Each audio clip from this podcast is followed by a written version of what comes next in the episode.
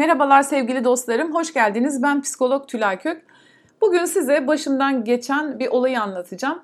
Başımdan geçen demeyelim de isterseniz şahit olduğum bir olaydan yola çıkarak özellikle anne babaların kafalarındaki bir kaygıyı konuşmak istiyorum. Şimdi marketten geliyorum elimde poşetler yanımdan da iki tane çocuk bisikletle geliyor 11-12 yaşlarında çocuklar sohbet ede ede geliyorlar. Biri evine geldi durdu bisikleti e, tamam arkadaşım dedi işte bir şeyler konuştular görüşürüz dedi kendine iyi bak hoşça kal bay bay dedi. Ee, diğer çocuk yürüdü gitti. Onun evine daha çok var anladığım kadarıyla yürüdü gitti. Bay bay dedi hoşça kal dedi arkasından bir daha bağırdı çocuk. Öbür çocuk zaten çoktan uzaklaşmıştı ve ne hoşça kal ne bay bay ne görüşürüz hiçbir şey söylemedi. Tabii arkadaşına veda sözleri söyleyen çocuk bozuldu tabii buna. Ya oğlum dedi bir şey söylesene ya dedi. Böyle kendi kendine konuşuyor. Bir taraftan bisikletini eliyle e, apartmanın rampasından çıkartmaya çalışıyor. Diğer taraftan ya oğlum ya diyor elini sallıyor. Niye bir şey demiyorsun falan diyor. Kendi kendine söyleniyor. Şimdi tahmin ediyorum ki bu çocuk ailesi tarafından iyi eğitilmiş bir çocuk. Yani ona öğretmişler. İşte hoş geldin demelisin, teşekkür etmelisin, gidene bay bay denir, gelene hoş geldin denir. Hani iyi yetiştirilmiş bir çocuk. Baktığınızda onu zaten anlayabiliyorsunuz.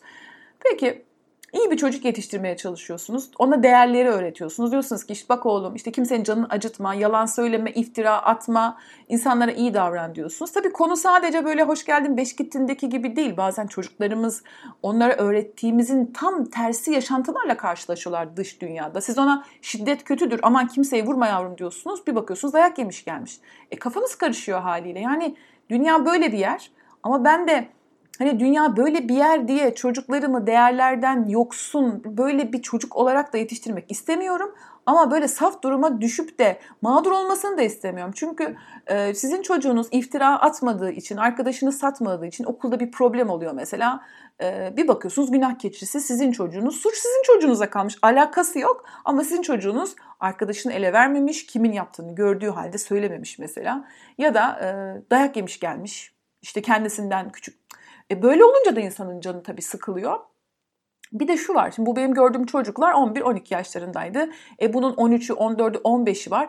Büyüdükçe size şöyle söyleyebilir. Ya anne, baba sen bana böyle diyorsun ama senin dünyadan haberin yok. Seni dinlemeyeceğim çünkü senin bana öğrettiklerinle ben hayatta kalamıyorum, ben hayatta başa çıkamıyorum diye de gelebilir. Al sana ergenlik krizi. O zaman hem çocuklarımızın bizim sözümüze itibar etmeleri hem onları doğru ve ahlaklı olan yolda tutmak ama aynı zamanda ezilmelerini de önlemek için onlara nasıl yaklaşmalıyız, nasıl kurmalıyız bu cümleyi. Şimdi çocuğunuza şöyle söyleyebilirsiniz e, hem inancı da sarsılmasın diye. Bak yavrum e, insanlara e, böyle böyle davran. Ha bu arada tabii bu yaşantı şimdi şu da geldi benim aklıma pardon.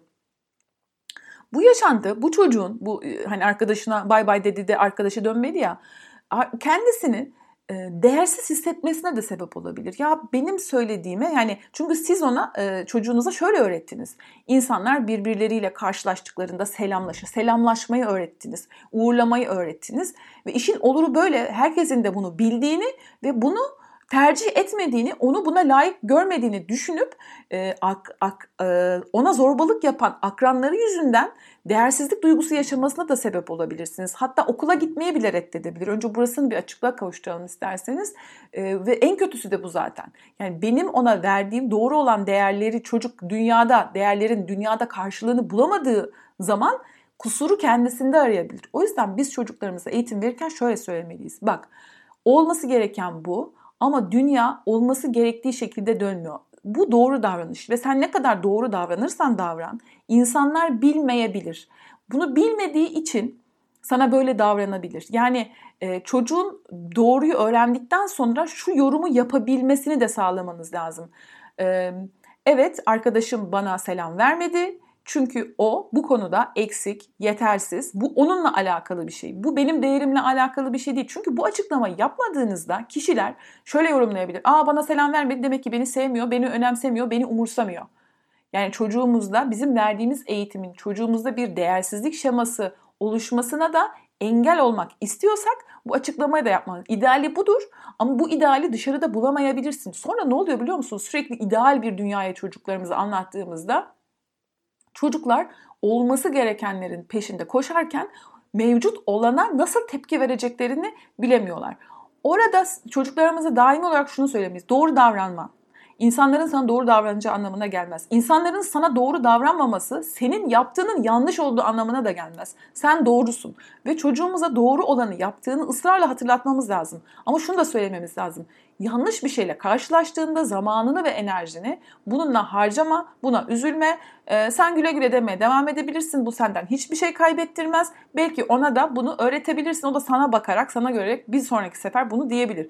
Ama ısrarla demiyorsa, tabii bu olay keşke güle güledeki gibi olsa. Bazen daha ağır bir şeyler oluyor ee, okul hayatında özellikle akran zorbalığı çok ciddi bir konu ve çocuklarımızın da bu akran zorbalığından korumak için onlara sen doğrusun, sen güçlüsün, sen iyisin ama dünyada bunlar da var ve böyle bir şeyle karşılaştığında sen de bunu e, yapabilirsin ama yanlışa yanlışla cevap vermektense o ilişkiyi sorgula şeklinde. Ha tabii burada bir başka soru geliyor ama o zaman e, tamamen benim çocuğum yalnız kalırsa ne olacak vesaire. Tabii ki bu bir pedagojik video değil arkadaşlar. Hani buradaki amacımız, temel çıkış noktamız bu değil. Pek çok soru gelebilir. Burada sadece e, benim altını çizmek istediğim bu, bu podcast'in ana konusu şu. Doğru davranan çocuğunuz yanlış bir tavırla karşılaştığında bunu size söyleyebilmeli ve siz de ona e, boş ver falan dememelisiniz. Onun yaptığı yanlış, sen doğru yapıyorsun bu doğru ve bu arkadaşından istediğin tepkiyi alamaman seninle alakalı bir şey değil. Onun eksikliği, onun acizliği, onun eksikliği. O bunu bilmediği için yavrum böyle oldu. Yani arkadaşın sana vurdu vurmak kötüdür ama arkadaşın sana vurmuş. Bu noktada kendini sonuna kadar korumaya hakkın var. Ee, kendini koruman birinci önceliktir ve bunun için her şeyi yapmalısın. Bazen çocuklarınız hata da yapabilir. Önemli olan e, çocuklarınızın hiç yanlış yapmaması değil, gerektiğinde kendini korumak için benim sana öğrettiğim dışında bazı yolları kullanman gerekebilir. Bunları kullan ama yanlış olduğunu bilerek kullan ve sadece gerektiğinde kullan.